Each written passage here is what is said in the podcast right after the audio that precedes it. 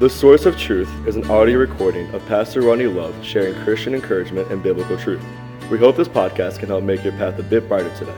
Psalms 119, 105 says, Thy word is a lamp unto my feet and a light unto my path. Good morning and welcome to the Source of Truth podcast on this Tuesday edition. Uh, we're so glad you're with us this morning.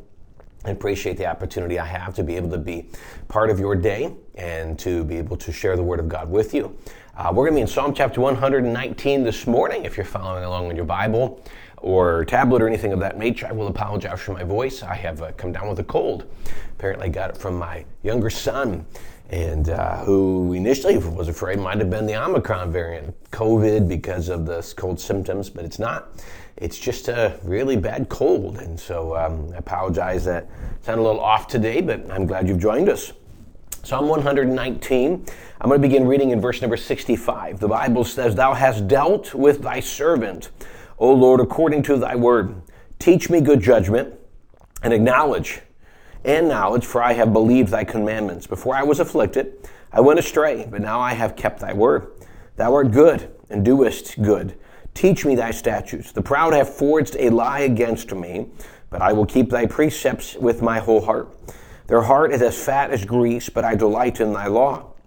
It is good for me that I have been afflicted, that I might learn thy statutes. The law of thy mouth is better unto me than thousands of gold and silver. So, in this section of scripture, really what we're going to see, again, I believe it's the author David writing, and he's breaking up three sections in this, in this chapter as he looks back. And the primary thing, what we're going to look at here is the fact that David would acknowledge that there was a time when God had to use circumstances and situations to chasten him, to punish him, if we want to use it. Punish is a rough word, it's different, but chasten him, get his attention. Um, let me give you kind of a very practical application to what we're going to talk to here in a moment. I mean, if you've ever if you're a parent and you understand that there are times where you have to correct your child, not necessarily you think they're horrible or you think they're really even bad per se, but you're trying to teach them the right direction. So if your ch- children growing up had their way, they would always eat dessert right before dinner and then they would never eat dinner and they never actually get anything healthy and they would not be taught a healthy eating pattern and this negative eating pattern would follow them for the remainder of their life in today's culture, I think it's a very important thing. I think we should learn personal responsibility. The world today screams you don't have to. Everybody owes you something, and I don't believe the Bible teaches that. A charactered person says, No one owes me something, I need to earn it. So if you instill that in the life of your children, then they will grow and they will excel in the world because management today is looking for people who are not looking for handout, who are willing to work hard, especially in today's culture if you teach them that wrong, then they're going to struggle through life. If you teach them the right way, they're going to grow. So sometimes in life, things happen where you have to allow circumstances or you have to bring circumstances into their life to make sure that they do the right thing, that they learn the right thing. And that's really what's being said here. Yeah, sometimes it's it's harsher. Sometimes we have to bring punishment, if you want to use that term. The scripture calls it chastisement. But that's really what we're seeing here. We're seeing that David made the comment that he was grateful that in certain circumstances, God would bring chastisement into his life to teach him. Now, let me explain one thing. I think this can be somewhat confusing, especially when other people um, don't fully understand what's going on. There can be looking at two ways. Sometimes it is chastisement, and God is trying to do something to get your attention, to bring you back to the right, good, to the best place you could be. Uh, excuse me. Then there's other sides where there is. Um, Satan coming at you. We call it oppression, satanic oppression, whatever it be, um, where Satan's coming at you. Uh, we can easily, I'll be honest with you, a lot of people, when they're, when they're doing the chastisement of God, will immediately say, Satan's out to get me. And then sometimes, if you're really sensitive, you you when God, when Satan is attacking, you say, "Oh, it must be the chastisement of God." So how do, how do we know the difference? Let me let me give it to you very quickly. I think a sensitive heart will know this. If you truly want to be right with God, and things are happening, and you spend time with God, and you pray, and you, as David said, "Church my heart, know me," and you you take time to to evaluate, sit down, Lord, what's going on? Am I seeing something? And you sense, and you really want to know. I think God's going to show you. God's not trying to trick us. He's not trying to hopefully deceive us. He wants us to be right. So if you're truly looking and you're submissive about it then God's going to show it to you. The reason chastisement comes is because no matter how much God tries to do in our life, we are convinced it's not our fault. And so, and don't get me wrong, we've justified ourselves a million times over. It's this person's fault, that person's fault, or it's this circumstance, or if they got right with God, I'd be okay. And what we miss is the fact that we're constantly wishing other people would solve it. If my problems are generally faced if my, my problems generally blamed on other people, I can pretty much tell you it's, it's on me. Uh, so I got to come to God. And usually what happens is you have people who are not willing to come to God and get things right. And um, they'll pray about it, but they're not truly sensitive. If you're truly right, desiring to get right with God, God will show you what it is. And if you're not, it's generally probably chastisement. Let's look at this a little bit then, um, unpack these passages. Verse 65. He says, Thou hast dealt with thy servant, O Lord, according to thy word. He's using the word of God. He taught him. What does that mean? Verse 66, Teach me good judgment and knowledge, for I have believed thy commandments. So he kind of introduces the thought with a couple ideas of, Lord, thank you for teaching me through your knowledge and through your instruction, teaching me what I need to know. So what, let's go into more detail and break down what he meant by that. Verse 67, Before I was afflicted, before you brought in the things into my life, he said, I went astray. But now I have kept thy word. So he starts off by saying, before all these bad things happened to me, if you want to look at it from circumstantial point of view, he goes, I went astray. So before God, you allowed things into my life to bring me in. I went astray. I went my own way. And so that's really what is happening here. I go my own way. I do my own thing. I believe my own thing. Everything's about me. And he said, when that happens, Lord, you had to bring chastisement into my life. But then here's what he says in the next verse. After God chast- bringing chastisement, verse 68, thou art good and doest good teach me thy statutes. And so he, he, he, he simply states, Lord, there are times in my life where because of the direction I was going in, because I, I justified it or I wanted to believe it or whatever it is, because of that, Lord, you had to bring circumstances to get my attention and bring me back to you.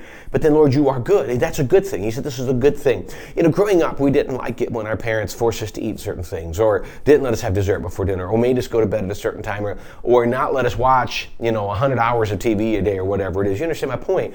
There were, there were rules, there were limits, and those were very healthy for us. We didn't like them. And that can sometimes happen. God does things in our life to help us to, to get in the right path and to come back to Him. And we're not always going to like it right away. Why? Because our human side, that, you know, we get saved, we get the Holy Spirit, but that flesh, that human side doesn't go away.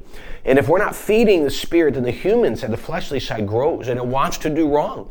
And when it's doing wrong, it, it wants to be fed. And, and so we go that way. And so God brings things into our life, generally gracious at first, and then He gets a little more firm, but try to bring us back to the right path. Why? Because He's got a plan for us and a path for us that is fulfilling, it's got blessing, it is an amazing life. But we have convinced ourselves that our way is better. And it's not. We know it's not, but we've convinced ourselves it is. Or at least Satan's convinced us it is, either way. And we look at all of that, man, we think it's great, but we don't realize how the ultimate end of where we're going brings pain. And so God tries to bring things in our life to point us in the right direction. And then David said, This is good. It is good when God points us in the right direction. But then he, he moves on from this and he goes on to a point. He talks about what a lot of times we can see that, that those who are actually still doing wrong seem to be blessed. Verse 69, the proud have forged a lie against me, but I will keep thy precepts with my whole heart. Because people have lied and people have believed it, but I'm still going to believe you, God. Verse 70, their heart is fat as grease, but I delight in law. Fat as grease is an old Hebrew idiom that talks about the idea that their heart, uh, basically they're wealthy. They, they have been able to grow financially as a result of these lies that have come out, and they've been blessed. And it seems like they're getting away with it, they're being blessed. Everything seems to be going good for them. But he says, you know, I'm, I'm not going to worry about that that. Verse 71 It is good for me that I have been afflicted, that I might learn thy statutes. Good for me, Lord, that you did these things, that I can see you, that I can learn. Sometimes the only way we'll ever see what God's really doing is when we've been brought to a point we have to look for it. And we get so knowledgeable about Scripture. We come to church, we understand certain things. We maybe we've heard that message before, whatever, and we, we know so many things that we turn off. As a matter of fact, we can sit in church and grab our phone and do all these things we can to distract ourselves from what's really important, the preaching of the Word of God. And those are proofs that God needs to get our attention. Because if we don't, we're gonna we're, we're defiling people around us, we're hurting people because we're going the wrong direction. Because it is good that I have gone through these things so I can see God. Anything that brings me closer to God ultimately is good. Then he says in verse 72, the law of thy mouth is better unto me than thousands of gold and silver, literally than, than billions of dollars. So he says here, what you can teach me, what I can learn in you is better than me than the wealth that can be offered in our time. And you know, we, we are trying to fill ourselves with houses and cars and money, and we think the world's got all this. And there's some great things in the world, and God's maybe allowed you to have it, or and you enjoy it, whatever it would be. And there's nothing wrong with those things until they become the priority, until they become the thing that you are searching after. God teaches, seek ye first the kingdom of God and his righteousness, and all these things will be added unto you. And that's what we need to look for. We've got to be careful that we're not seeking the things of the world to fulfill. It doesn't do that. And he said, I will seek. He goes, Your truth, the Word of God, what you want to do in my life is better than if I became wealthy. Now, it doesn't say that wealth is bad. It just says that if my desires for wealth that I give upon God, it's bad.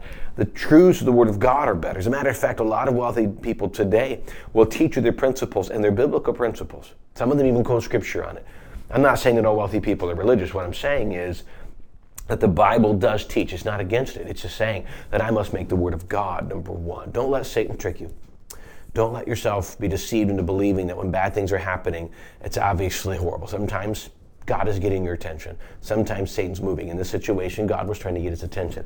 Don't let Satan convince you that that means Satan, God doesn't love you. As a matter of fact, the most loving thing he can do for you is to get your attention. The most loving thing he can do for you is to help you to see this and to help you to see the right direction.